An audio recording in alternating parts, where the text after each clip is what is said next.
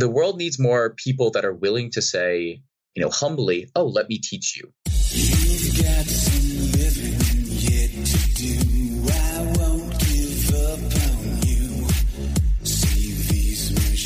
Welcome, guys and gals, to the ManTalks podcast. I'm Roger Nairn. And I'm Connor Beaton. This podcast brings together the best thought leaders, teachers, and extraordinary individuals to teach and mentor you on how to be a top performer in life, love, and business. Imagine having experienced mentors with decades of wisdom delivered right to your ears. We talk about purpose, legacy, influence, love, sex, success, and so much more. Don't forget to leave us a review, subscribe, and join the thousands of other changemakers in our community on Facebook or go to mantalks.com. But first, before we get started, started. We've got some exciting news in Mantalks land right now. There is so many things happening, so many balls so in the air. Awesome. Uh, Connor, why don't you kind of explain to us some of the, uh, the, the the exciting things on the horizon? All right, so Mantalks family, really quick. We're gonna make we're gonna make this simple. We could definitely use your help. We are uh, we have an event coming up on August 22nd in Toronto. Um, that's going to be hosted by Samsung. It's going to be cool. It's going to have virtual reality devices in there that you can go and play with. So that's August 22nd. So go to the Mantalk site to pick up your tickets. Yeah, you can check that out. Um, and then we're launching in Miami. Woo woo, Miami! Benvenuto a Miami. So is that isn't that Will Smith? I just Will quoted Will Smith, didn't I? Yeah, yeah. Um, so we're launching in Miami August 29th. Uh, the the site's up already. It's it's on the Facebook page. It's on the website. Um, so definitely go check that out. And if you know anybody down in Miami, if you're here in Vancouver and you know some people, or if you're out in Toronto or down in LA and you know some people in Miami, so go check it out. Definitely share the event with. We're them. going deep south, and then we're going to move as north as possible, and just kind of spatter uh, Mad Talks all around the land. And then the final thing is that we uh, we've got about 50 members in the mastermind group here in Vancouver. We're launching that in Toronto as well. So if you want to be a part of a mastermind group uh, with some other kick-ass guys from from around North America, then go on to the Man Talks webpage and check it out. Yeah, for if you've never experienced a, a mastermind before, you can really take the things that you've learned in our community and, and the other communities that you're part of and just sort of like 10x them. It, it's an amazing experience to be able to get together with a group of guys and really supercharge whatever you're needing to do in your life. Yeah. Awesome. So let's bring on our guest. His name is Derek Kief. Derek Kief is an astronomer for, from Vancouver's H.R. MacMillan Space Center. I saw him speak at an event not too long ago about the Juno space trip to study Jupiter, and it absolutely blew my mind. Not only because of the incredible complexity of the program itself, but because Derek took this really complex program, inserted so much excitement and passion into it, and I walked away incredibly uh, inspired. It got me thinking, how do we get people excited about space and science again, which I know is, you know, a huge hot topic. So we brought him onto the show to talk about just that thing. Connor, what did you take away from today's uh, conversation? All right, so we we totally geeked out, and why should you listen to this podcast? Well, Derek talks about you know science and curiosity, but we also dive into things like Mars, and when we're going to go to Mars, we dive into Jupiter and the you know the the exploration that's happening on that planet. We talk about gravitational waves, like we geek out, geek out hard. It's awesome, huge geek high. And you need to listen to it. It's Yeah. so good. I'm gonna go back and listen to it. Awesome. Well, let's bring him on so we can listen to him, Mr. Derek Kief. Hey, Derek, welcome to the Man Talks podcast. Thanks so much for joining us. Thank you for having me. Uh, before we get started, we always like to ask our guests the same question, and that is Can you tell us a defining moment for you as a man? Uh, that's a tough one just because there are so many defining moments there. Uh, but it would probably have to be uh, my coming out, uh, and not necessarily my coming out to my friends, to my family, but to myself. Um, there's a lot of moments in your life where you realize uh, you're you think you're acting one way and you think you're being true to who you are, and then you kind of self-evaluate or you look at you something and you realize that's not the case. So for me, it was uh, my second year university at UBC. I was, uh, you know, I hadn't been dating anyone uh, or of any kind, and uh, it was that moment of I don't really know who I am. I know who I am in terms of um, uh, rationally in that respect of I'm interested in certain things, I'm passionate about certain things, but I don't know where my life will lead with another person, uh, and I don't even know who that person is. If it's a guy, if it's a girl, if it's who knows. Uh, and so there was this long time where I kind of sat down for a prolonged period of time, started talking to myself, I guess, at night, which sounds a little crazy, but it was one of those moments of, uh, really self-reflecting and trying to figure out who I was uh, and where I stood with myself. Um, and it was a lot of hard. Uh, it was very hard, I guess, for me in the respect of of trying to figure out who I was uh, with labels. Um, because coming out to me, it was, oh, if you're gay, you have to be this, this, and this. You have to be wearing pink frilly shirts and like going clubbing and stuff like that. And that just wasn't something that I was interested in. And so it took me a long time to realize that defining who you are uh, as a man, as a person, you don't have to ascribe yourself to a certain uh, group. You don't have to ascribe yourself to a stereotype, to a class, if you will. Uh, you have to just be who you are and be good with that. Uh, and that took me a while to actually kind of come around and say, no, I I am gay. I am uh, happily gay, uh, but I don't have to ascribe to stereotypes that I'm putting the pressure on uh, for the rest of myself and and for the community as a whole. And did you did you find that having that clarity within yourself and sort of taking that time to really dial into what you wanted and who you were allowed you the the sort of like strength i guess to go and have the conversations with friends and family and and then has that clarity in that decision making process that you that you had has that given you strength in in the rest of your choices that that have kind of come up in in the rest of your life Oh, 100%. My best friend, Cheyenne, she was the first person that I came out to. And I literally texted her one night. And I was like, nope, I need to, I need to talk to someone. Because I'm very much so a, uh, I internalize it, I think about it, and then I need to talk to someone. It's not just like it can sit there. Uh, so was like, hey, Shy, what are you up to? Uh, she was going to class at the time. Uh, and uh, she said, yeah, come walk with me to class. And so we were walking to class, and I was like, I, want to, I want to tell her, I want to tell her I'm into dudes. Uh, and uh, the entire conversation as we were walking, I mean, we're best friends. So it just kind of continued along the vein of what friends talk about. So we just talked about our days and laughed and had a good time. And we got to her class and she's like, wait, you wanted to tell me something. And I, at that moment, it was this kind of hesitation of, oh shoot, I forgot that there was another purpose to this whole conversation. Uh, and then I was like, yeah, shy, I'm into dudes. And without missing a beat, she's like, that's awesome. Do I get to meet the guy? Like, is there is there a guy? And I was like, no, no, no, there's not. But I'm into dudes. She's like, it's totally cool. Like, I love that you can be honest with yourself. You can be who you are. Um, and the interesting thing was that our relationship only grew. It only got closer because of that idea of I opened up who I was. I was able to to look at myself, analyze who I was, and be true to that. Uh, and then my friends, as a whole, across the board, uh, have been supportive, and and and even more so, the idea that uh, I can open up and and and trust them in that way. Uh, has brought me closer across the board to everyone, including my family members. I have a very, um, I guess I'm I'm beyond elated that uh, my coming out story, you know, the, the hardest hurdle that I had to overcome was myself. Um, I have an amazing friend group, amazing family that's extremely supportive, uh, and it was just in my mind in in reconciling that I don't have to be a stereotype. I can be who I am, um, and still be be gay, be a scientist, be be whatever it is. Uh, you know, scientists often get the get knocked for being antisocial or awkward or nerdy and stuff like that. And I'd say embrace it. That's who you are. That's powerful for you. Um, you don't have to be, you know, the quiet guy that sits in the corner. If that's you, that's totally fine. Um, but you can also just be who you are uh, as long as you're true to who you are. So I guess that's that's the big thing. I wasn't being true to who I was, and in the moment of of becoming honest and, and true to who who I was, everyone around me recognized that and said, "Power to you." Mm, yeah, and it's I mean it's a powerful story, right? And I think, well, first off, thanks for sharing with us because that's that's fantastic. Incredible. It's incredible, and and I think your your perspective is something that you know a lot of people struggle with. Like you you mentioned that you were sort of the biggest sort of hurdle that you had to overcome, and you know a lot of people have great friend circles. They have great family circles that want to help them and support them through whatever they're looking to do. And oftentimes their sort of internal perception is the biggest hurdle. So it's great mm-hmm. to kind of hear you share that because I think that'll, you know, be a lot of value for, for people who are listening out there.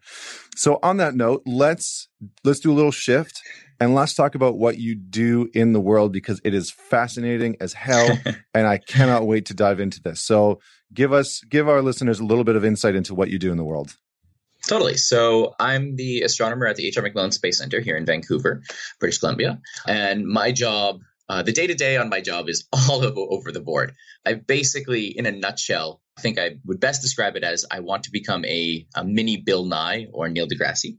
My job kind of has me doing work uh, in the planetarium and doing some outreach there in terms of programming the planetarium, uh, creating content for shows, making shows in, in the planetarium environment, making science demos, uh, crafting those and, and, trying to make them accessible to all people, uh, going out and doing lecture series, doing out, uh, going out and doing uh, teaching in actual schools. Uh, I also do a lot on our telescope that we have, a half meter Cassegrain reflection telescope. Uh, and uh, yeah, one of the biggest parts and one of the, the most enjoyable parts for me is when I actually get out into the community and I start doing stuff like the the gig where you met me. Um, there's a lot of kind of mini science talks that I do, uh, and that's that's where I, I, get a lot of, of my passion for my job. But my job is very varied from sitting in the back and programming and not really seeing the light of day to being outside and talking to people and interacting with people. Yeah, uh, just you you, t- you, touched on the fact that I, I had seen you out in, in the public uh, a couple weeks ago. I saw you speak at an event, and and it, I walked away just absolutely blown away with how much passion and energy you had for this this topic. And I admittedly you know, it's one of my weak points is is science and and sort of the uh, the background behind it. And I know Connor's a, a huge science fan, and he you know he admittedly says that he's a bit of a nerd. Um, but you know, who who inspired you to get into astronomy? Specifically, astronomy uh, was a hard point. It, it actually, I would have to point it at my dad. Growing up, uh, my parents uh, I grew up in Boston, outside uh, outside of Boston in Massachusetts, and my parents were extremely supportive of whatever we wanted to be. Um, you know, if I can if I can thank anyone, my dad, my mom, uh, for really letting us grow into the people that we are today. If I wanted to go try a new sport, completely supportive. Uh, if I wanted to try a new subject matter, they'd completely invest their own time and, and learn as much as they could about it to support us in that uh, in that manner. And so, growing up, it's one of those things that you have that support group to explore and they want to allow you and, and work on your inspirations to really let you blossom into whomever you will become.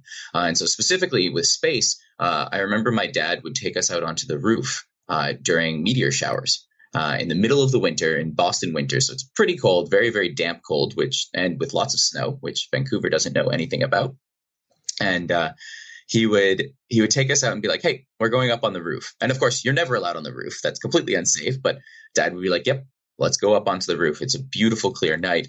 Uh, and then we'd just sit there and we'd watch the shooting stars. We'd watch the, the meteor shower uh, as it kind of cut across the nighttime sky in December. And I just remember beautiful conversations coming from that, being there with my brothers, being there with my dad. Um, and I think sometimes my mom, but she usually was on the the the, the balcony. Um, but it was just that idea of that sense of wonder, that sense of beauty that exists in the natural world, something that's so far away um, that we are just now beginning to really reach out and, and start to uncover. So I'd have to say it's my dad with his his kind of his awe of the world. That's fantastic. Um, can we geek out a little bit? Is that okay? Totally geeking out is what I do. Ah, yes. Okay. um, yeah. So, you know, I'm, I'm very curious with, with what you do. What have been some of the, what have been some of the most exciting discoveries along, along your career that may, not necessarily that, that you've come upon, um, but have, that have just kind of like come up in the scientific community and it, within your field? And then, you know, what do you think is, is sort of on the cusp of, of happening? Like what, what are we close to discovering out there? Uh, well, there's so many. I think I just had 10 flash in front of me. Uh, the one that comes to mind that I get really, really excited about is gravitational waves. Um, and the quick story behind gravitational waves basically, uh, Einstein uh, postulated that we exist uh, not as a force, but as a kind of uh, fabric of space time is gravity. So gravity is no longer this thing that massive objects exert on other objects, but it's just a natural bending of the fabric of space time. Uh, and so through this bending of, of the fabric of space-time, you create these little gravity wells, what we call gravity wells, potential wells. Uh, and if something gets caught in that gravitational potential well, it will naturally kind of roll towards it. Just like an object rolling down a hill, it'll roll towards the object uh, in the center. Uh, and if you've got enough velocity moving around it, you can actually create an orbit around it. So he basically rethought uh, Newtonian physics and and the concept of gravity that was fantastic. He also uh, postulated that if you had a massive perturbation, a massive event on this gravitational uh, field, if you will, uh, the fabric of space-time, then it would cause this uh, ripple effect across the fabric of space-time. Massive event like uh, two black holes merging. And so the thing that he said was that we would never, ever, ever be able to detect them. And I know that I'm in fair company when someone says that you definitely want to go out and 100% prove them wrong. Uh, and the thing that he said was that we wouldn't be able to detect them because the the level at which they're at, the the sensitivity of the instruments you'd have to have, is well beyond human capacity. Uh, in September of this last year, though, we actually did detect gravitational waves. Uh, the LIGO Observatory, um, basically, it it it found them, uh, and I can get into the the long, cool way that they they did find them. But basically, they used uh, a laser interferometer uh, to detect minute changes in uh, the distance of a laser, the distance that a laser was traveling, uh, on, on, the scale of one ten thousandth the radius of a proton. Uh, so tiny, tiny, tiny, tiny temp- or, distance changes, and in doing so, they have discovered and found these gravitational waves. They found the source of it, two black holes merging, and we're learning so much more about it. And it's that idea of holy smokes, we did the impossible something that we, we never thought we'd be able to do. Uh, and uh, we're doing it and learning even more about it. We've had another uh, event that was found in, much later in December. And so it's, it's pretty exciting to the idea that we're doing things that people said would not be even possible to, and not just any person, but, you know, a brilliant mind. And, and aren't we also just about to come up to a, a, a, a special date with the with the Juno Juno explana- uh, exploration with Jupiter? Uh, well, it's been uh, orbitally inserted in terms of the Juno mission that's at Jupiter now. So this is the the mission that's looking at uh, the the atmosphere and looking at the internal structure uh, underneath Jupiter. Uh, and in uh, yeah, so August is when we get the it gets basically closer into Jupiter towards its orbit, and then October is the actual date that we have. in October, we're going to get the first set of data or the first set of major data. We're getting data back uh, there was a beautiful picture. I don't know if you saw uh, of the south pole of Jupiter. Uh, really cool, kind of. Uh, it almost looks like a target because uh, it's got these concentric circles. The the the cloud structure on Jupiter. Um, so we are getting lots of information back. It still is in its kind of redirecting orbit. Orbit. It's it's redirecting itself so it can get in the the proper orbital path. Um, but yeah, in October we're going to be getting back some pretty fantastic data. That's so incredible. Uh, you know, I'm curious. You had mentioned, you know, the, the, the typical scientist is seen as somebody who's, you know, antisocial, and clearly that's somebody that you're not. And and I feel like that's mm-hmm. a big part in how you're able to educate the public. Uh, you're just so passionate about it, but you're also a great storyteller. Was that something that you think you learned, or were you just, uh, you know, sort of born that way? Uh, I think it's how my passion comes out.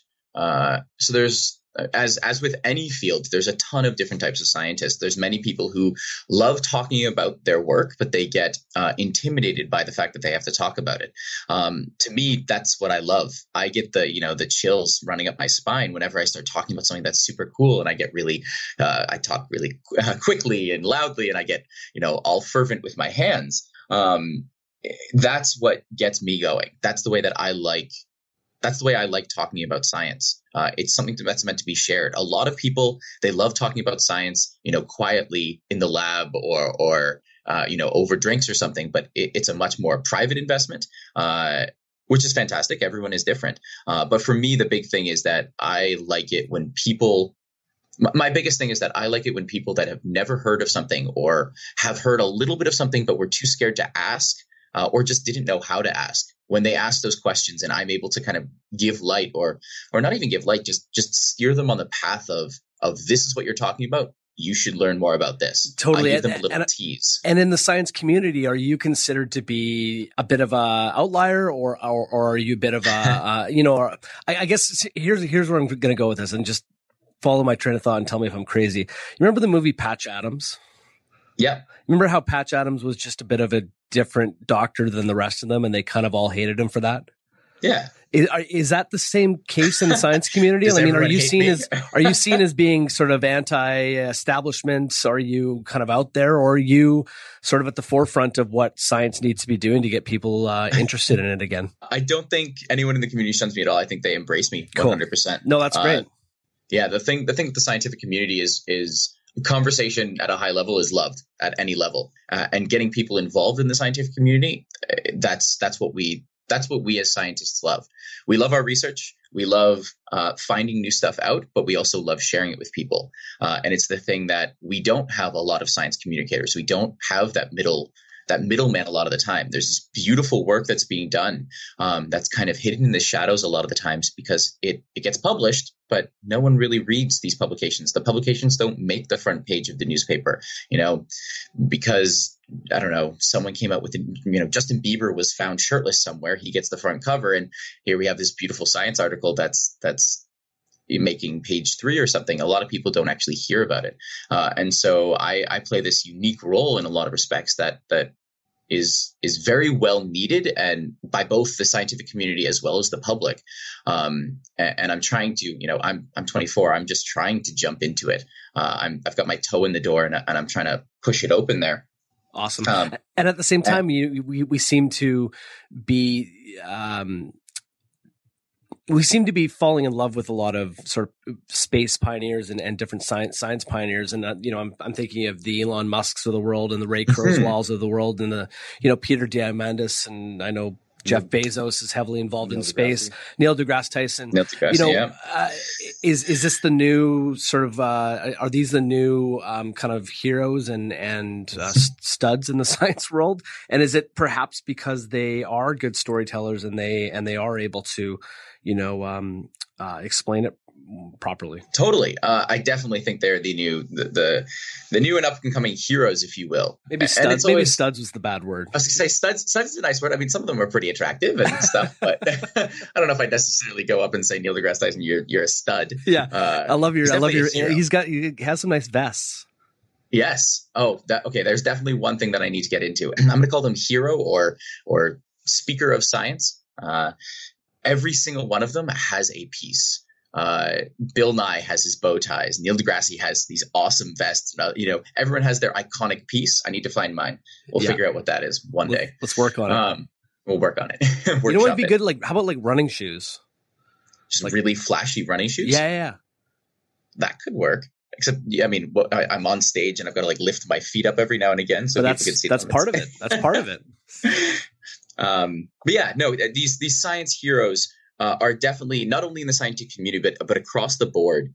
Um, they are heroes. They are people that are that are bringing uh, to light or bringing uh, communication across uh, in subjects that are are highly highly complicated to understand in a lot of respects. They're making it palatable for everyone, and that's really what the the beauty is across the board. No matter where I go, if I'm in Surrey doing one of these programs that I do uh, to guys in four four to six uh, basically I do this program called Sticks and Stars that's uh, for at-risk boys. Uh, and uh, we basically do these really cool programs uh, where we do science demos. And, and what my my job is basically going there and saying, what are your questions? What are the questions that you're, you haven't asked your parents? What are your questions that you haven't asked your teachers? And how can I basically answer them or or look them up and give you gives you some perspective on them? Um, and it's that kind of idea of the boys love it. They are so passionate about it, uh, even though they necessarily wouldn't have been. You know, day one walking into the program, they're not really interested. It's like, oh, who's this guy? Uh, but by the end of it, they're like, no, no, no, stay. We we just want to talk to you, and we just want to learn more about space. Space is really, and not to be cliche, but space is the final frontier. It's the next place we're going to be exploring. There's a lot that we have to explore out there, and I think people are uh, inherently interested in learning.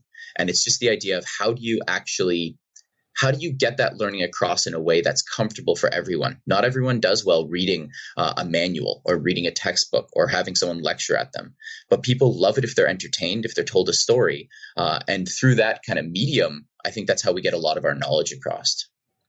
I just wanted to I just wanted to go back and, and close the loop on the the two things that you talked about with regards to to general relativity. Um, so the gravitational waves are, are important because no, no, I think this is important. I think this is important for the. I think this knew, is important for I the listeners. Right? I knew this would happen. I think this is important for the listeners because, like, so two things: the the gravitational waves are important because it sort of it was like the last sort of missing link for the theory of general relativity. Is that correct?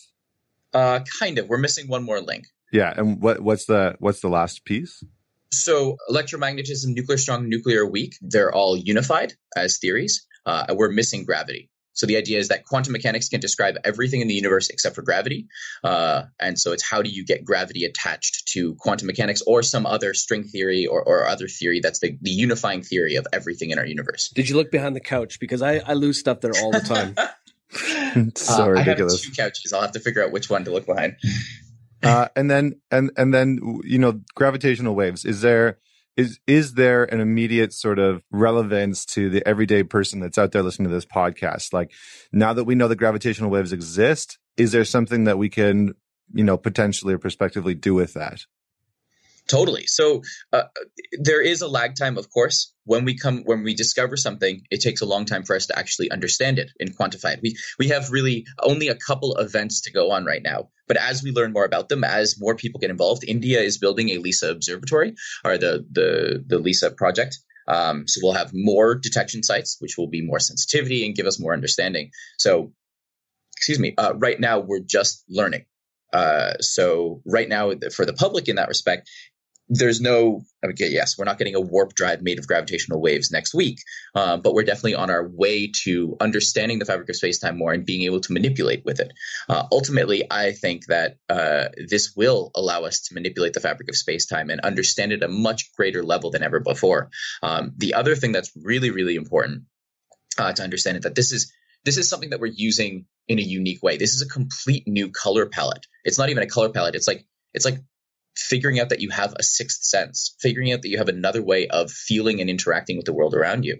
Right now when we when we talk about space the way that we interact with but with it mostly is in the electromagnetic spectrum we look using radiation. We use photons. Uh, we send out photons or we receive photons from different sources, and those photons tell us different pieces of information.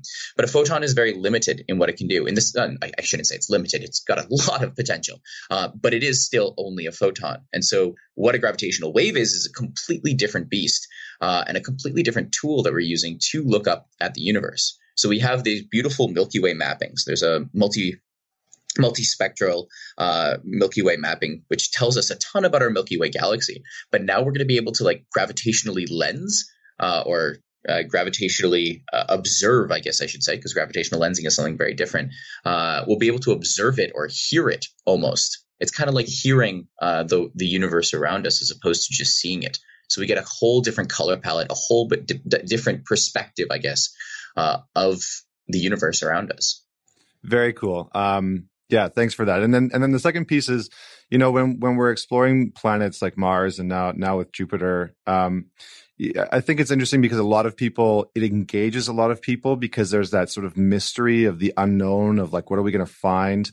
Um, but why why do you feel like it's so it's so important? Like, what do you tell people about why it's important for us to discover er, and explore these planets? And you know, what are some of the scientific scientists in the community hoping to find um, in this recent exploration or this next exploration, I should say? In terms of specifically pertaining to Jupiter, the the, the big thing here is figuring out uh, where we came from. Ultimately, everything boils down to to us. To me, uh, it's enough to say we're learning. It's it's enough to say we're out there exploring, going where no one has ever been before. I mean, the, the, the Star Trek kind of creed, if you will. Uh, the search for knowledge and and the search for understanding is sufficient to say let's do it. Um, that's kind of my didactic imperative. That's my that's my need to learn my need to teach. Uh, just information and people learning and always expanding their minds is sufficient. Um, and i realize for for a lot of people they say why are we spending a billion dollars just to learn? Well we do learn a lot about ourselves by going to Jupiter, by by going to the, the king of the planets, if you will, uh, the largest gas giant that we have in our solar system. Um, we believe that Jupiter was actually the first nucleation point uh, in terms of the, the first planet that was that was formed, uh, or one of the first planets that was formed. Uh, and in doing so, it may have cleared the path for the Earth. So we we probably wouldn't exist. We wouldn't exist actually if not for Jupiter uh, for a couple of different reasons. Uh, Jupiter also helped protect us during uh, asteroid bombardment, where it actually at its Lagrangian points it captured uh, a lot of these asteroids. Um, so Jupiter is essential for the Earth existing, and so uncovering more, learning more about Jupiter, about its atmosphere, about its magnetosphere, how it formed, why it formed, what is the water level on on Jupiter all of these little things they're going to be teaching us about us, about our perspective uh, here on the Earth, uh, as well as more about our solar system. Very cool. And in terms of, uh, can we can we bounce over to Mars really quick? Is that okay? Sure. um, in terms of like you know, because there's a lot of uh, conversation about, especially from like Elon Musk, about colonizing Mars. Um, where where do you where do you stand with that? A, do you do you see it as a uh, as a possibility? I mean, it seems like a possibility, but but B, when would it theoretically kind of be possible? Uh, so I wouldn't I wouldn't even say it's a possibility. It's an inevitability. We're we're going to Mars. Uh, we will go to Mars uh, within the next 15 years. We will have at least the first man or woman on the surface of Mars. Um, the, the, timeline that Elon Musk set is is a uh, a very quick one, uh, which is totally possible if everything goes as planned. But as we know, things happen. Uh, my estimate is that we're going to be on Mars. There will be a, a man or a woman on Mars uh, by 2028, and by 2030, uh, there will be talk of of actual manned missions, female mission personed missions, I guess is the best way of saying that, uh, to Mars. So by 2030, we will have um, people actually going to Mars. That's uh, there's a couple incredible. of major hurdles that we have to get to, and and Elon Musk is is a fantastic example of someone who's actively working at, at getting those to happen. But it is happening. And is that is that going to happen because of one person like Elon Musk, or is it truly a you know multi nation effort that's going to get us there?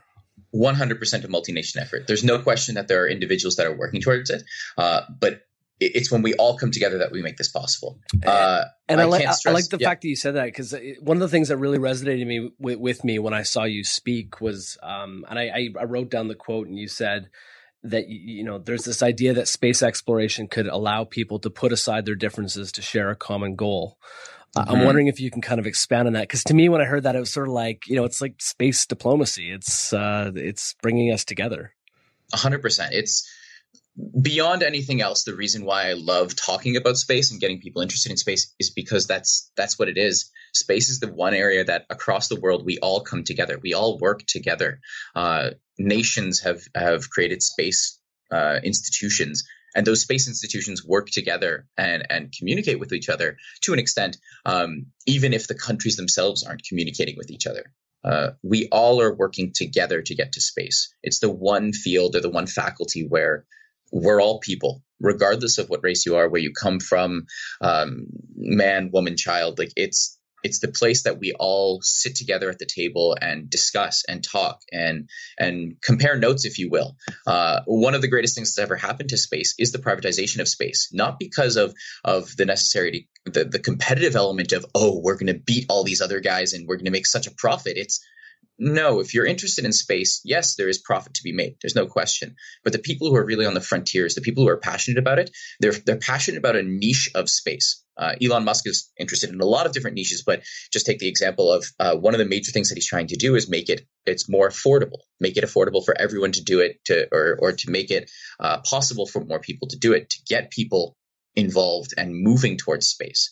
So he's just one specific area. He's looking specifically at uh, reclaiming the rockets, basically reusing those rockets to decrease the cost. If you went on an airplane and you had to throw away the airplane every time you did it, you'd never travel anywhere. It would be extremely expensive. And that's what we do right now with rockets. So that's one of the areas that he's working on. He's also interested in going to Mars with the idea of, of habitating Mars as a, as a backup plan, if you will. Um, and so his passions are being uh, derived into those different regions. Uh, and that's the thing with space. You, you get passions about them and you get passionate people that have backing, that have intellect. Uh, and they drive those passions and, and they kind of clear the way for those specific things. And then once we put all of those passionate people together and we work together with all those passionate people, that's when we can do things like build the International Space Station. The International Space Station is the most expensive project that humans have ever uh, accomplished, but we did it. We have this object uh, that's about the size of a football field uh, orbiting around the Earth at about 30,000 kilometers per hour every day. I saw it two days ago. Um, a couple days ago, I was out with friends and literally we were walking down the street and I saw Mars and I kind of had this euphoric moment and I turned to all my friends and I said, Hey guys, we're going there.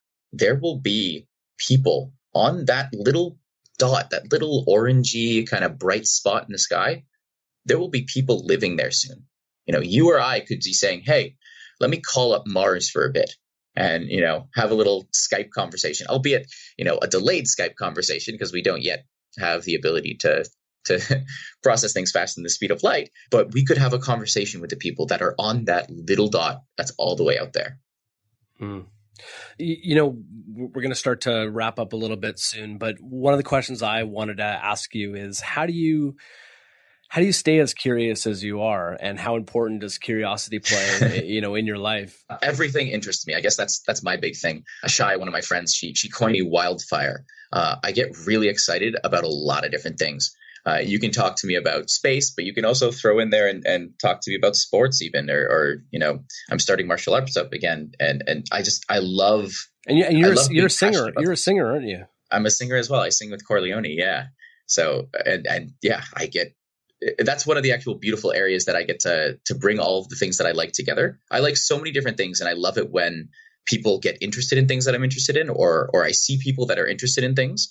Um, you know, a lot of my friends have, or one thing that's in common almost across the board with my friends is that they're extremely passionate period, uh, people about certain things. Uh, one of my friends is an animator and he he loves animation. One of my friends is a gardener and and horticulture, and we've had many conversations just talking about herbs and how horrible my you know I've got a little balcony here and my little balcony garden is not doing so well. So he's chastised me, and so it's it's this beautiful conversation of people are passionate about things. It's finding those passions and really bringing them out.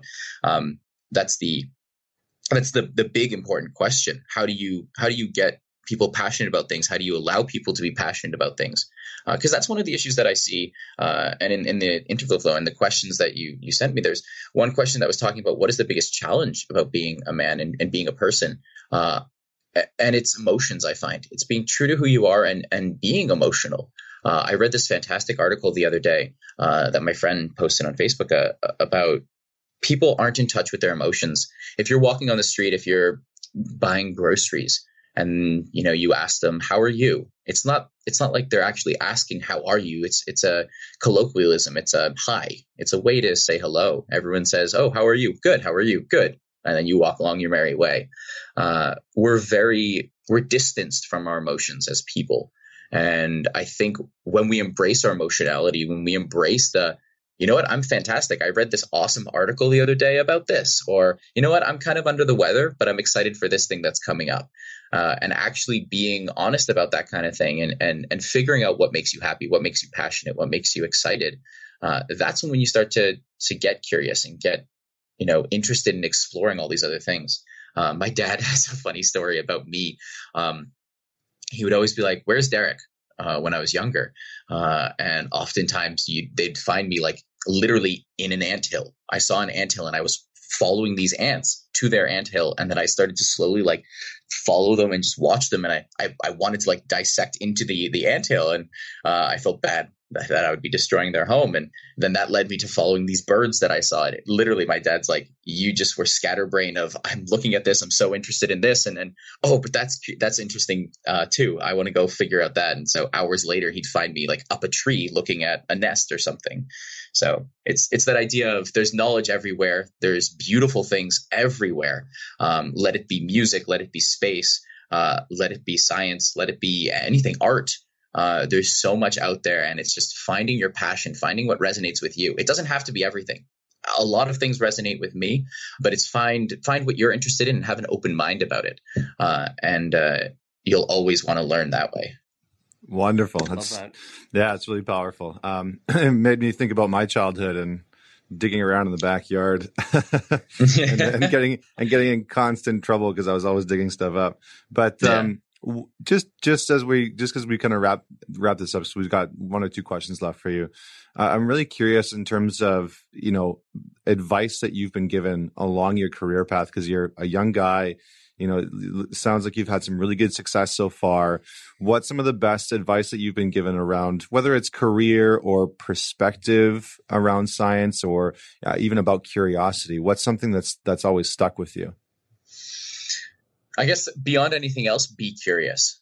Uh, if you have a question, if you if you have something that you don't know uh, or are interested in learning about, do it.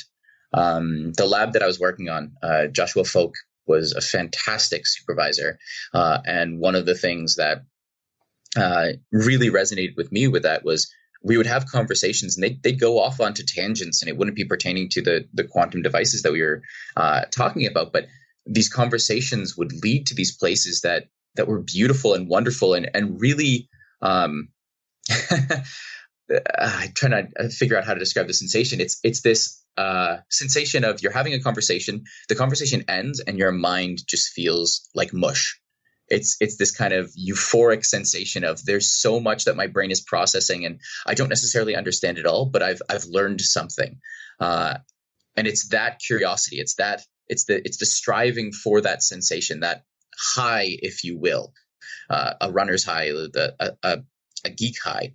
Uh, it's it's striving to, to find those moments where you are expanding your brain, you are learning more, uh, and never, never, ever, ever being ashamed uh, of asking a question, of of not knowing something. If I don't know something, I say it up front. Hey, I don't know about that, and then people are like, "Oh, well, you know, let me bring you up to speed. Let me teach you something," because uh, that's something that the, the world needs more of. Um, the world needs more people that are willing to say, you know, humbly, "Oh, let me teach you." It's not a hubris thing. It's not an arrogance thing of, "Oh, I'm smarter than you." It's a I have this bit of knowledge. Because if you ask anyone in the world, anyone at all, I will stand by this till my dying day, everyone has a story, everyone has something to share, and everyone has a voice. And it's just being able to listen as well as um, teach. So it's being both sides of that of that coin. Uh, that's extremely important. Uh, every interaction I have with a person, I try to leave them with something, and then I try to have them leave me with something. And it's it's that sharing, it's that mutual kind of investment in humanity that I think makes everything very important. And it, it does all stem from curiosity. It's what's your story? What's my story? And and how can we just learn more about other people, the way they live, they think, and the world around us, the scientific world in general. You know a ton about biology. I know a ton about physics. Let's let's communicate and and have a wonderful dialogue. So so, so on that on that note, um, really really quick, I have I have two two quick questions for you quantum computing. What's your stance on it, really quickly? It's fantastic. It's misunderstood. People think of quantum computing as a replacement for computing. It is not in the general case. Quantum computing has very specific applications right now. It may in the future be open for everyone, but it's a fantastic new technology that we're working on. Wonderful. And then, you, what is, as an astronomer and, and a physicist, what what does your definition of success look like? Because you're you're sometimes dealing with very abstract things. So, what you know, how how do you define the parameters of success within your within your day to day basis? That is a really tough question. Success is one of those things that I struggle with because I would consider myself a fairly successful individual, but a lot of the times I feel I feel like I'm fighting against the world in, in this ever seeming tide of you know what am I leaving behind? Where where am I going? Um, success success is the ability to see a smile on someone's face, uh, the ability to get that twinkle in their eye of that really inspired me. Um, I've had days where I was feeling kind of crummy, and I, will be talking to a class or I'll be I'll be lecturing somewhere, and then having someone come to me afterward and be like, "That really blew my mind. That really put me in a place that I have never been before." Uh, that's success for me. Touching one person's mind bringing them to a place that they've never been to, having people say, Hey, I've always wanted to learn about that, and you made that possible. That's success for me. Uh, bringing something to someone else. It's not monetary. It's not any any of these other values. Um, success is the ability to to share an experience with someone that they haven't had, or share knowledge with someone that they don't know about, uh, and be able to really uh, have them embrace that and and get joy out of that. Um, I love it when after I've given a talk, people are smiling. Uh, a lot of times people give a talk and it's kind of the, oh, okay, let me check my phone, time to go. But no, when people are smiling, when people are engaged, when people are actually interested, uh, that means that I was successful in inspiring them in some way. And that's really what, what I try to do. I inspire people that science is not this big scary thing. It's this beautiful, wondrous creature uh, that we just have to learn more about. And you can find fun in that. Wow. Well, I think you are doing an incredible job of that, and, and like I said, that's what got me inspired to to have you come on the show and and and share your um your experience with everyone. And we really really appreciate having you on the show. Uh, what's the best way that people can get a get a hold of you or or learn more about you? Totally. Uh, I'm always down to grab a coffee. I love talking to people. Shoot me an email. My email is dkeefe12 at gmail.com, and you're more than welcome to to email me anything. Or, yeah, come by the Space Center sometime and just ask for me. And I'm more than happy to have a conversation with you. Perfect. And let's give a plug for the Space Center. What's something cool and exciting that's coming up uh, at the center? Oh, I'm so excited. We have, we have actually in October, September, October, November is dedicated to science fiction versus science fact, uh, or it's the science fiction world that we're opening up. Uh, we're getting an exhibit on Star Trek. Uh, we're going to be having a dialogue between uh, Star Trek versus Star Wars. We're going to be having uh, a whole bunch of stuff that's basically took, looking at uh, all these fantastical worlds that we've created and what is the science behind them. You should um, see Connor right now. Connor is Connor has a geek eye. Good uh, we're we have a whole bunch of events that are surrounding that. We've got a couple of night events, adult only events, where we basically have a beer and talk about which is you know uh, I think we're we're debating the captains. Uh, two of the captains, probably Picard and Kirk. You know who's the better captain, kind of thing. Yeah, we're gonna have a whole bunch of really great events around science fiction, science fact. What's real? Uh, how can we make it a reality? Where is science going? So awesome. a little and, bit of nerd, a little bit of geek. And how can they learn more about that? Uh, go onto our website, uh, search for HR MacMillan Space Center, uh, and uh, yeah, find us out on there. Awesome, awesome. And for our listeners out there, you can learn more about ManTalks itself by going to mantalks.com.